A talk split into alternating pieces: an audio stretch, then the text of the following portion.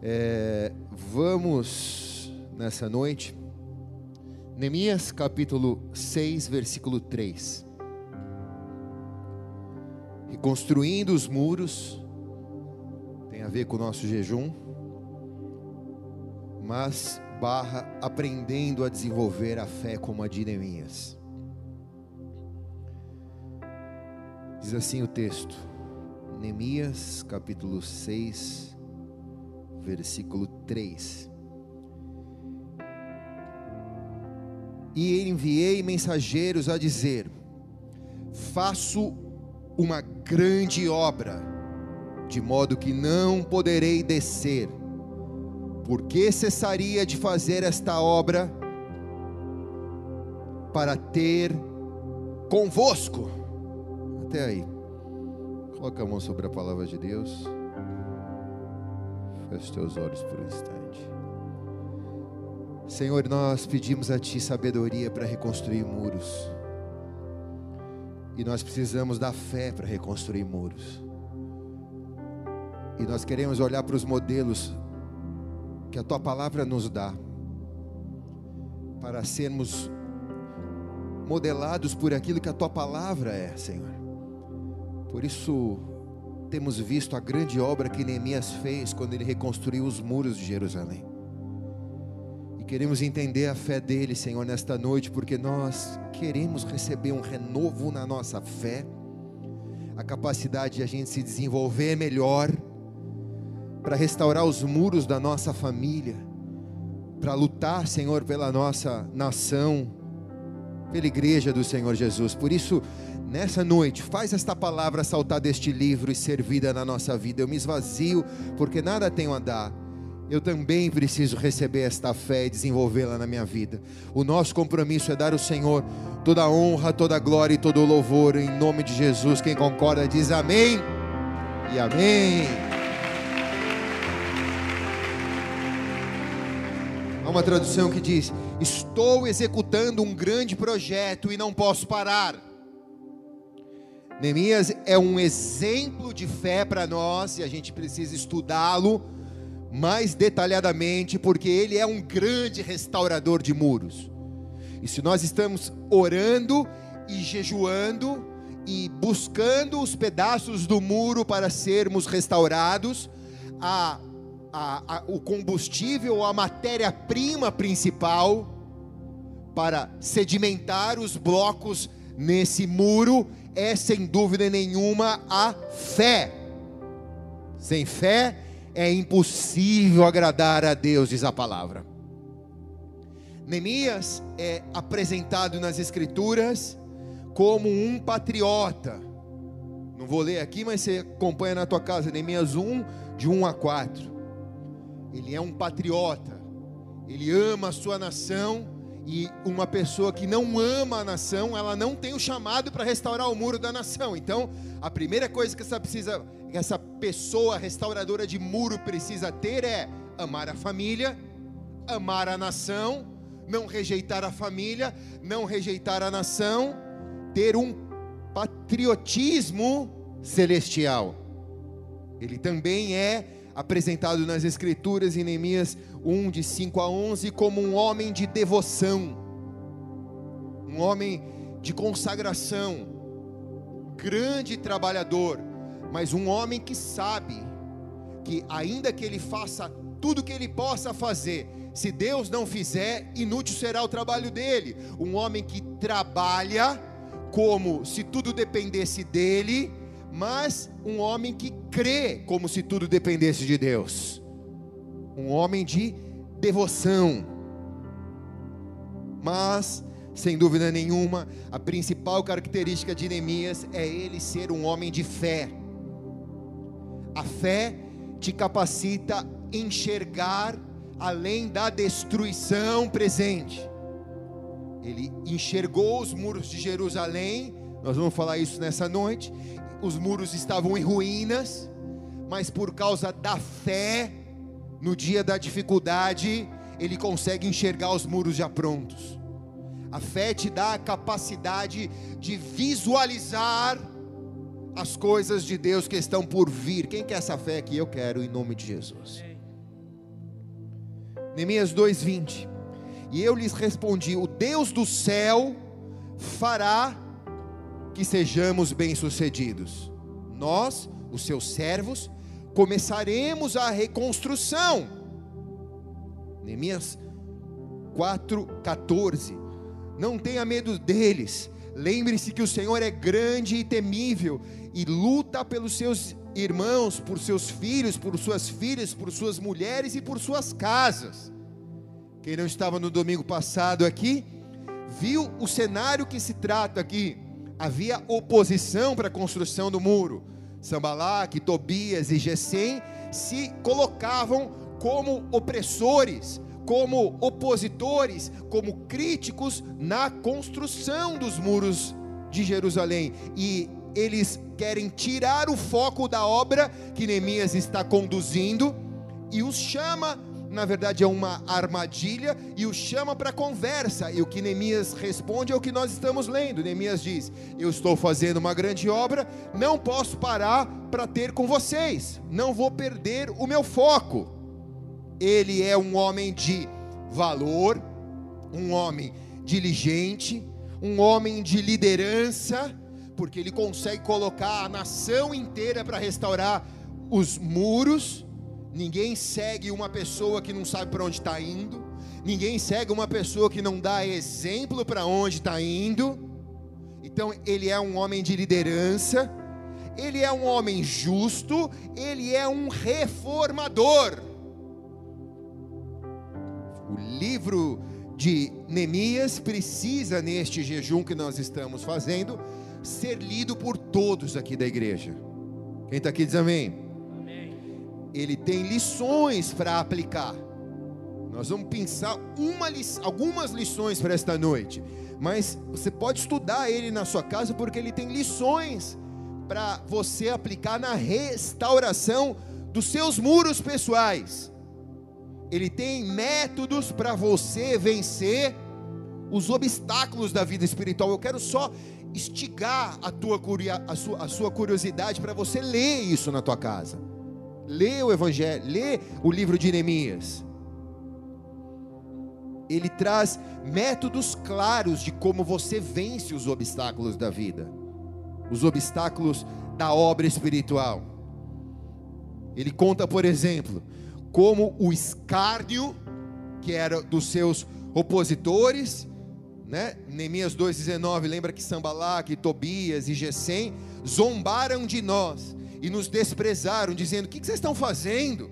Vocês querem se rebelar contra o rei? O escárnio, né?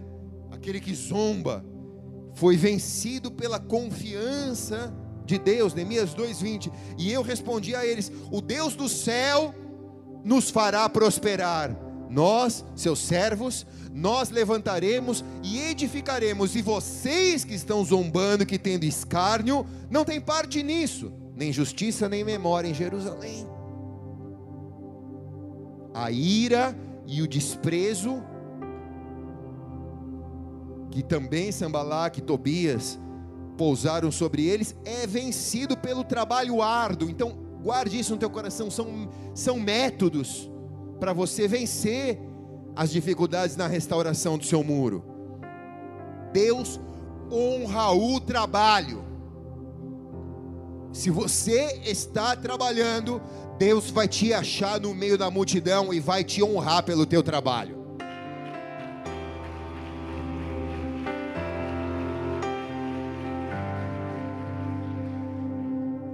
Tobias disse assim: ainda, Neemias 4,3, olha o que o opositor está dizendo: ainda que edifiquem o um muro, contudo vai vir uma raposa, derrubará facilmente o muro de pedra ira e desprezo, tipo, ó, oh, o que vocês estão fazendo não serve para nada.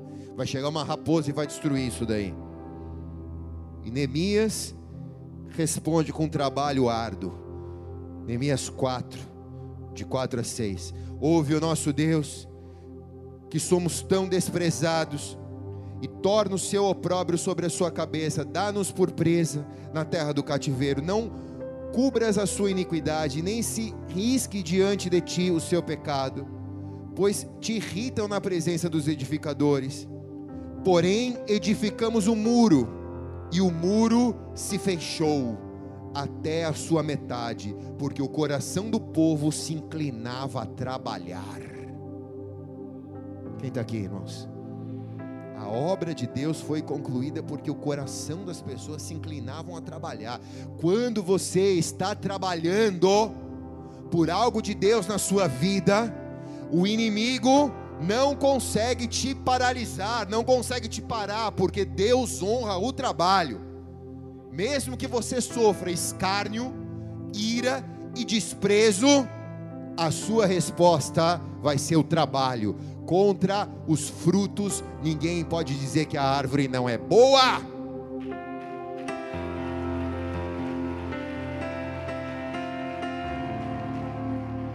Sambalá e Tobias, os os árabes, né?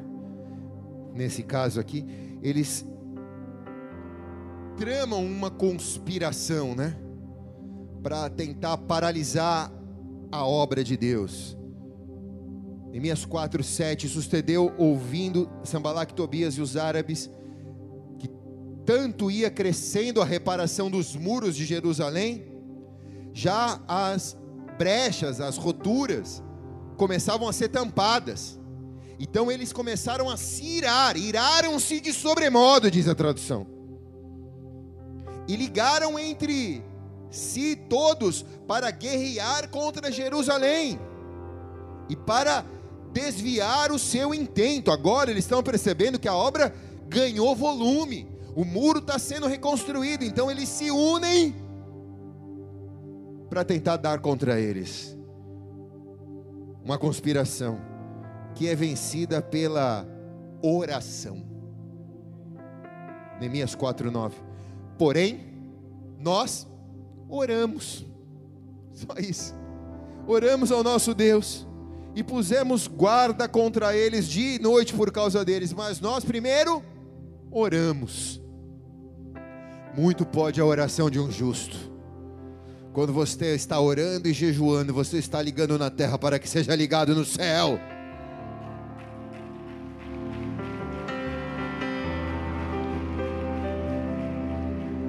Vou passar aqui, mas lê na tua casa o resto, tá? O desânimo dos amigos foi vencido pela coragem constante. A constância, né? Fez com que eles vencessem o desânimo. Todo mundo aqui já ficou desanimado alguma vez da vida.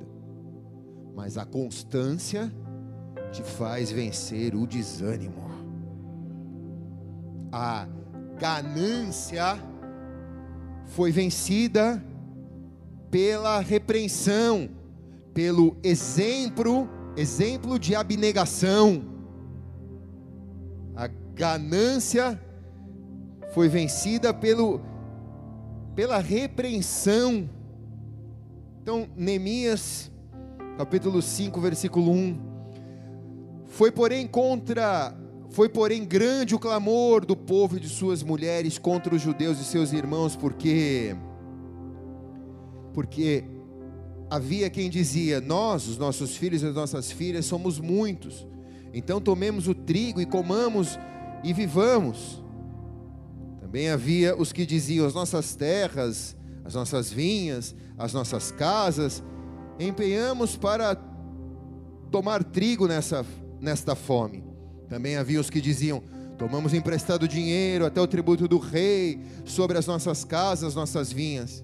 Agora, pois, a nossa carne é como carne dos nossos irmãos, os nossos filhos como os nossos como seus filhos, e aí sujeitamos os nossos filhos e as nossas filhas para serem servos, até que algumas das nossas filhas estão sujeitas, já não estão no poder de nossas mãos. Outros têm as nossas terras e as nossas vinhas. O povo estava desejando ter mais. E eles têm a queixa deles. E aí eu não vou ler aqui porque o texto é grande, mas Neemias capítulo 5, de 6 a 7, Neemias os repreende disso. E a repreensão no dia certo faz com que o coração deles sejam ajustados na vontade de Deus. Como se nós estivéssemos fazendo isso porque há uma obra maior. Todo mundo tem as suas queixas, todo mundo tem as suas dificuldades, todo mundo tem os seus direitos, mas quando nós paramos para construir uma obra comum, maior é o que nos une do que aquilo que nos separa. Quem está aqui, irmãos? Quando a obra é concluída, os inimigos ficam perplexos, porque foi foi um grande esforço feito por eles. Sucedeu que, ouvindo Sambalac, Tobias e Gesem o árabe e o resto dos nossos inimigos que tinham edificado o muro e que nele não havia nenhuma brecha, ainda que até esse tempo não tinha posto os portais, as portas dos portais. Versículo 15. Acabou-se, pois, o muro aos 25 do mês de Elu, aos 52, aos 25, dia 25 de dezembro, acabou o muro. E a ênfase desse livro não é apenas na construção do muro, no início da restauração ou no final de sua obra, mas os princípios de liderança que fazem com que a vida de Neemias seja eficaz na restauração do muro. Mas também a ênfase deste livro é a introdução do povo, são os princípios espirituais em que as pessoas que estavam ali para restaurar aprenderam. Era uma renovação espiritual, tudo que estava acontecendo ali, mas também a ênfase deste livro é a consolidação da obra de Deus.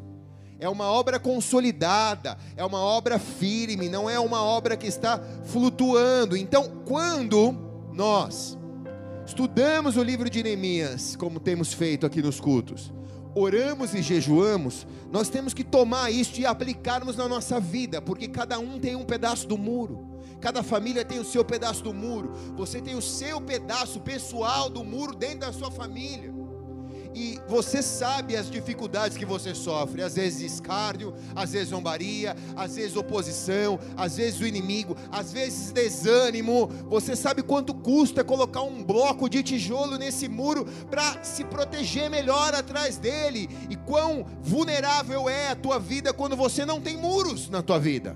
Quem está entendendo aqui diz amém. Então, eu tenho que transformar isso na minha realidade local, na minha realidade de vida. Então agora que eu vou começar a pregar, irmãos. Amém. Primeira coisa que nós precisamos saber é: procure saber qual é a real situação dos seus muros. Versículo 2 e 3. Que veio Anani, um dos meus irmãos, com alguns de Judá, e eu lhes perguntei pelos judeus que tinham escapado, e o que restava do cativeiro, e acerca de Jerusalém. Versículo 3: E ele me respondeu: Os restantes que ficaram do cativeiro, lá na província, estão em grande aflição e opróbrio. Também está derrubado ou derribado o muro de Jerusalém, e as suas portas estão queimadas no fogo. Nada melhor do que a real situação para você tomar as suas escolhas corretas e as suas decisões coerentes. Quando você tenta enxergar um mundo que não é o mundo real, as suas escolhas e decisões são mascaradas pelo seu coração. E a Bíblia diz: enganoso é o coração do homem, mais perverso do que todas as coisas para enxergar a real situação, eu não posso exercer a fé, eu tenho que exercer a minha inteligência, porque com fé eu consigo ver além das coisas, mas primeiro eu preciso ver o presente, para depois ver o além. Se eu não tenho é, é, visibilidade da brecha do meu muro, como que eu posso enxergar o muro restaurado? Não adianta eu querer ter fé e dizer, não, tá tudo bem. Ou tudo vai ficar bem, né? Fábio Júnior canta uma música, tudo vai ficar bem. Você não canta essa música? Então, tá errada ela. Corrige, Fábio Júnior. Porque nem tudo vai ficar bem. Você precisa olhar para o muro, às vezes os muros estão. Bom, vai ficar bem depois que Deus restaurar o muro. né? Mas na primeira vistoria, quando você vai vistoriar as áreas da sua vida, os lugares onde seu coração tem estado, você precisa enxergar a real situação. Número dois, esse livro nos ensina e também temos que aplicar na nossa vida é sensibilize com a dor dos mais fracos. Versículo 4. E tendo eu ouvido estas palavras, sentei-me e chorei, e lamentei por alguns dias. Quando você se depara com a situação, quando você olha para os muros do Brasil e vê a real situação, ou para a igreja contemporânea da nossa geração, e sem aqui paixões, mas você vê a real situação da igreja da nossa geração, você precisa se sensibilizar e, e se você tem um coração, ainda tem um coração, sentar e chorar e lamentar. Esse choro não foi alguns minutos, diz que foram alguns dias que ele chorou. Porque era um choro de dor, né? não era um choro de perda, mas era um choro de dor. Quando dói muito para você, você sabe o que é carregar essa dor por algum tempo. Muitas vezes você não consegue chorar de fora, mas por dentro você está chorando, lamentando a situação. Quantos motivos de lamento nós temos? A gente precisa se sensibilizar com isso. Às vezes há pessoas da nossa família que são as, os mais fracos. E a gente precisa se sensibilizar com isso, porque de repente eles não têm a capacidade que você tem de enxergar além do muro destruído. Quantas pessoas deram cabo de sua vida? Outro dia acho que a gente estava pregando em algum lugar, né, amor? Quando, não sei quando que foi que a gente recebeu o telefonema lá de Belo Horizonte. É, a gente teve a chance lá na igreja de Belo Horizonte, quando nós estávamos lá, de receber uma família lá na igreja. Foi, foi muito forte assim a chegada dessa, desse, dessa família na igreja, né? Porque eles eram ele, esse rapaz era uma pessoa muito importante na cidade. Ele tinha, ele era dono dos outbacks da cidade e, e ele chamou a gente para jantar. E ele fez questão que fosse no Outback. E a gente, mas nessa hora no Outback, vamos, caramba, vamos ficar mal, né? Vamos comer um boi agora aqui nessa hora. Mas vamos lá, né? A vida está chegando hoje pela primeira vez, aí sentamos, tal, tudo. Comemos, tal, tal, tudo. Depois fomos pagar. Aí ele disse: Não. Eu falei: Por que não? Ele falou: Não, porque eu quero pagar. Eu, eu, eu vou pagar. O Fabiano falou: Não, nós vamos pagar. Ele falou: Não, não, não precisa pagar, porque eu sou dono do restaurante. Aí ele falou: O que eu estou vendo aqui, eu nunca vi em lugar nenhum, porque as pessoas se aproximam para mim por interesse. A gente ganhou o coração dele. Esse menino veio até a Santos aqui, ficou com a gente no congresso que a gente tinha. Menino muito querido. E um dia antes do culto começar, toca o meu telefone. Um irmão da igreja de Belo Horizonte fala: Pastor, o irmão tal se matou. Imagina, você tem que subir para pregar. Imagina, olha como que é a nossa vida. Se põe, na, se põe no nosso lugar por alguns minutos. Eu, como assim? Ele, já tinha tentado antes, mas dessa vez tomou os remédios e não deu. Deixou uma filha e a esposa. Você senta e lamenta, né? Eu lamento dizendo: será que eu podia fazer alguma coisa que eu não fiz? Será que eu podia ter dado mais atenção? Quem está aqui, irmãos?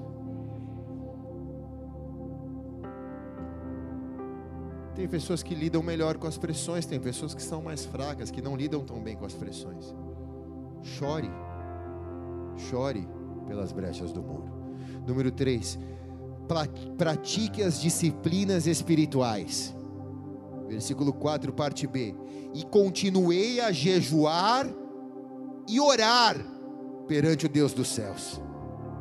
Jejum e oração são as duas disciplinas espirituais que quem quer restaurar o muro precisa fazer. Diga jejum e oração. É isso que você precisa. Número 4. Conselho de Neemias. Método de restauração. Creia no poder da oração. Ah, irmão, você não imagina o poder que a oração tem. Versículos 5 e 6. E disse: Ó Senhor Deus dos céus, Deus grande e temível, que guardas o pacto e as suas misericórdias para com aqueles que amam e que guardam os teus mandamentos. Esteja atento os teus ouvidos e aberto os teus olhos para ouvir a oração do teu servo, que hoje eu faço perante ti, de dia e de noite, pelos filhos de Israel, seus servos, confessando eu os pecados dos filhos de Israel, que temos cometido contra ti. Sim, eu e a casa de meu pai pecamos.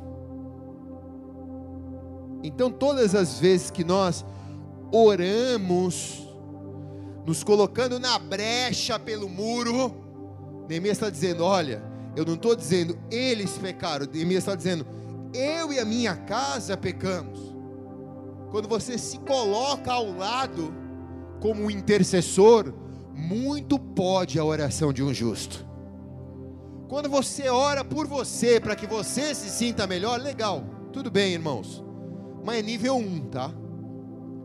Quando você ora se colocando na brecha por alguém, aí é nível 5, irmãos. Aí sobe direto. Quem está aqui, irmãos? Aí é 5G, né? 5G. Sobe direto. Senhor, eu me coloco na brecha pelas pessoas que estão nessa situação. Eu me coloco, Senhor, agora em intercessão e te peço, perdoa aqueles que são os abusadores. Em nome de Jesus, Senhor. Então, quando você entende que o coração de Deus, ele se move de acordo com a oração, eu passo a ter mais responsabilidade aquilo que eu vou orar. Porque se eu não tenho responsabilidade, é melhor eu nem orar. Então, quando eu entendo o poder da oração, eu tenho que apresentar as minhas palavras com temor e tremor diante dele. Você tem uma semana pela frente. Você tem um pedaço do muro que você tem que restaurar essa semana. Você precisa orar por isso. Você está sendo perseguido no teu trabalho? Ora por aquele que está te perseguindo. Senhor, eu não sei o que acontece com ele, mas porque ele me persegue, mas deve ser um cara infeliz. O casamento dele deve estar arrebentado. Senhor, ele deve estar preso nisso. Por isso, em nome de Jesus, Senhor, eu me coloco na brecha, eu oro por ele, eu oro por ela. Quem está entendendo aqui, irmãos? Diz amém, cara. Esse tipo de oração é faixa preta, é casca grossa. Sai daqui e chega no céu rápido, irmãos. Rápido. Toda vez que você vê uma criança orando, você vê isso. Você vê a criança, por isso que sobe rápido aos céus a oração dos pequeninos. Mas também, número 5, admita os seus erros e os seus pecados, versículo 7. Na verdade, temos procedido perversamente contra ti, e não temos guardado os mandamentos, nem os estatutos, nem os juízos que ordenaste ao teu servo Moisés. Para Deus não tem somebody love. Errou, errou. Pecou, pecou. Admite. Seja rápido para admitir. Procedi perversamente contra ti. Pequei, Senhor. Não tenho feito do jeito certo. Em nome de Jesus, há uma brecha no meu muro. Eu vou fechar essa brecha hoje. Já estou confessando meu pecado a ti. Hoje é ceia. Então, antes de, eu antes de eu comer e beber essa ceia, eu quero te pedir perdão pelos meus pecados, que é o fulano, ciclano e beltrano. O pecado tem nome. Não dá para juntar tudo num saquinho e dizer assim: esse daqui é os meus pecados, me perdoa. Não. Pecado tem nome. Me perdoa por fazer isso, me perdoa por pensar aquilo, me perdoa por isso, me perdoa por isso, me perdoa por quem está aqui, irmãos? Amém. A igreja cristã ela não tem um confessionário, embora faça uma fila gigante para falar com a pastora aqui no final do culto, não é confessionário evangélico, é pastoreio, tá bom? Mas, se houvesse um confessionário evangélico, estou pensando em criar um. Já pensou? Eu ficaria dentro de uma casinha. Os que vieram do catolicismo sabem o que, são, o que, o que eu estou falando aqui. Você procura isso, eu não vejo quem você está, eu acho que até dá para dar uma espiada pelos buraquinhos, mas faz de conta que o padre não viu, né? Você chega e você fala: Fiz isso, fiz aquilo. E aí você recebe a sua penitência. Penitência não, é sua hora quantas vezes, Pai, nossa, Ave Maria. É tipo uma penitência, né? Agora, preste atenção. Imagine se você chega no confessionário evangélico. Estou eu aqui, sou seu pastor. Você fala. A Bíblia diz que o pastor conhece as ovelhas pela voz. Aí eu já viro para tu falo: cabra safado. No quarto escurinho você tem coragem de vir contar a história, mas se eu te dar o microfone no domingo à noite diante de toda a igreja, você não tem coragem, né? Se houvesse um verdadeiro confessionário, sabe qual seria? O telão da igreja. Agora, neste momento, nós vamos começar a pedir perdão pelos pecados da semana. Aí o Senhor Jesus chega ali no, no computador e solta as imagens da semana, de cada um. Começando pelos pastores. Quem está aqui mais perto do telão, Fábio Júnior, ó. Vai mostrar como foi a sua semana, Fábio Júnior. Tá pronto? Hã? Brigou com a Lidiane, tratou ela mal, comeu, não lavou a louça. Vai contar tudo ali. Nós vamos assistir você. Mas também vai todo mundo vai passar pelo telão. Quem está aqui, irmãos? Como que eu faço para me livrar do telão, pastor? Confessa o pecado que daí teu nome não vai subir para lá. Por quê? Porque quem confessa e se arrepende, recebe perdão. E quando o Jesus que perdoa pecados, que hoje está aqui na igreja, resolve perdoar os nossos pecados, ele lança no mar do esquecimento. Nem ele lembra, nem eu lembro, nem você lembra mais.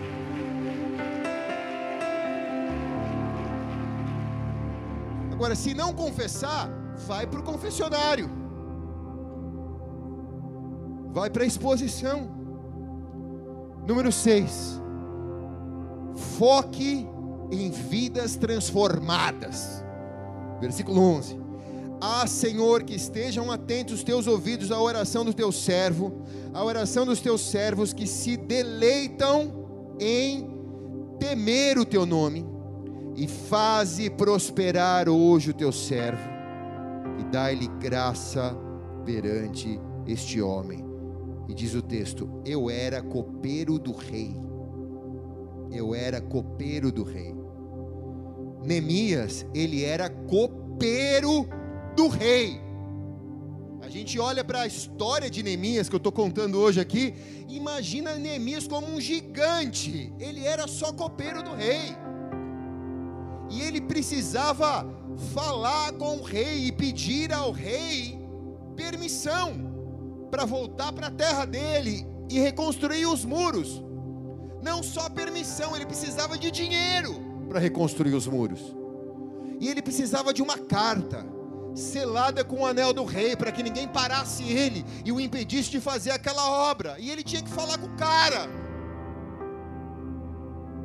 Agora, ele não está focado num grande business que vai ser o muro para a vida dele ele não está focado que depois da reconstrução do muro as pessoas vão carregá-lo nas costas. Não, ele está focado que nessa grande obra, muita gente, como lemos aqui, que está em opróbrio, que está em opressão, que está no estado de miséria, que está com os muros quebrados, o inimigo está entrando, essas pessoas vão ser restauradas na dignidade, no poder de Deus, vão ser empoderadas, elas vão se sentir parte de uma obra, vai vir um senso de pertencimento sobre elas, elas estão dizendo: nós não estamos aqui sentados no meio do monturo, meio da ruína, nós estamos inseridos numa grande obra, estamos restaurando os muros de Jerusalém. Um dia o Senhor vai lembrar da obra que nós estamos fazendo. Se passaram três mil anos, nós estamos aqui pregando sobre estes homens e mulheres, irmãos.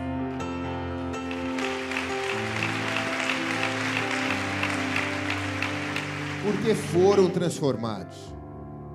Então todo mundo merece ser transformado na presença de Deus. A obra de Deus, a restauração dos muros de Deus transforma as nossas vidas. Eu sou uma pessoa melhor hoje do que eu era 20 anos atrás. E se isso não for, alguma coisa está errada. Porque a obra de Deus ela é transformadora. Então, dai-me graça, Senhor para fazer prosperar essa transformação na nossa vida. Quem está aqui diz amém, cara. Levante sua mão ao céu. Repita comigo: Dai-me graça, Senhor, para que a tua obra prospere na minha vida. Em nome de Jesus. Quem concorda diz amém.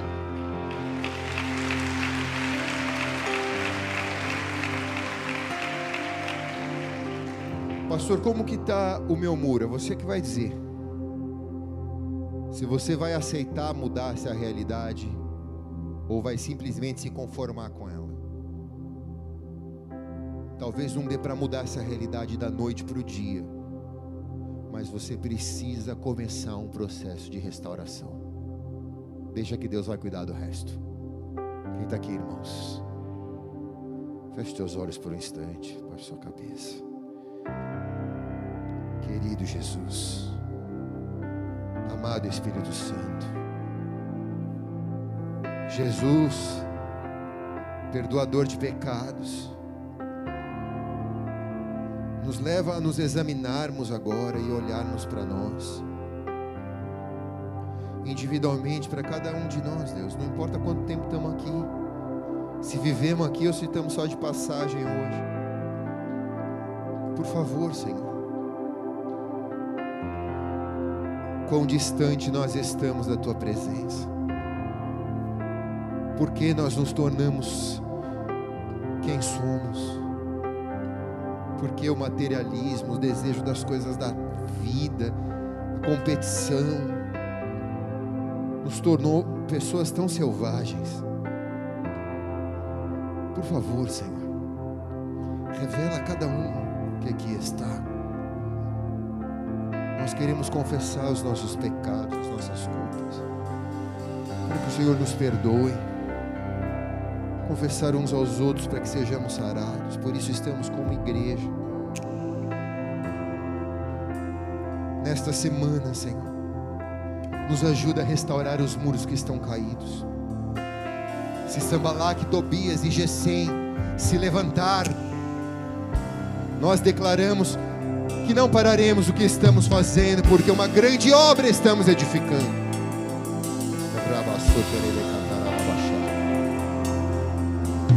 Levante bem alto, fique de pé, levante bem alto as suas mãos ao Senhor. Vamos adorar o Senhor agora, em nome de Jesus.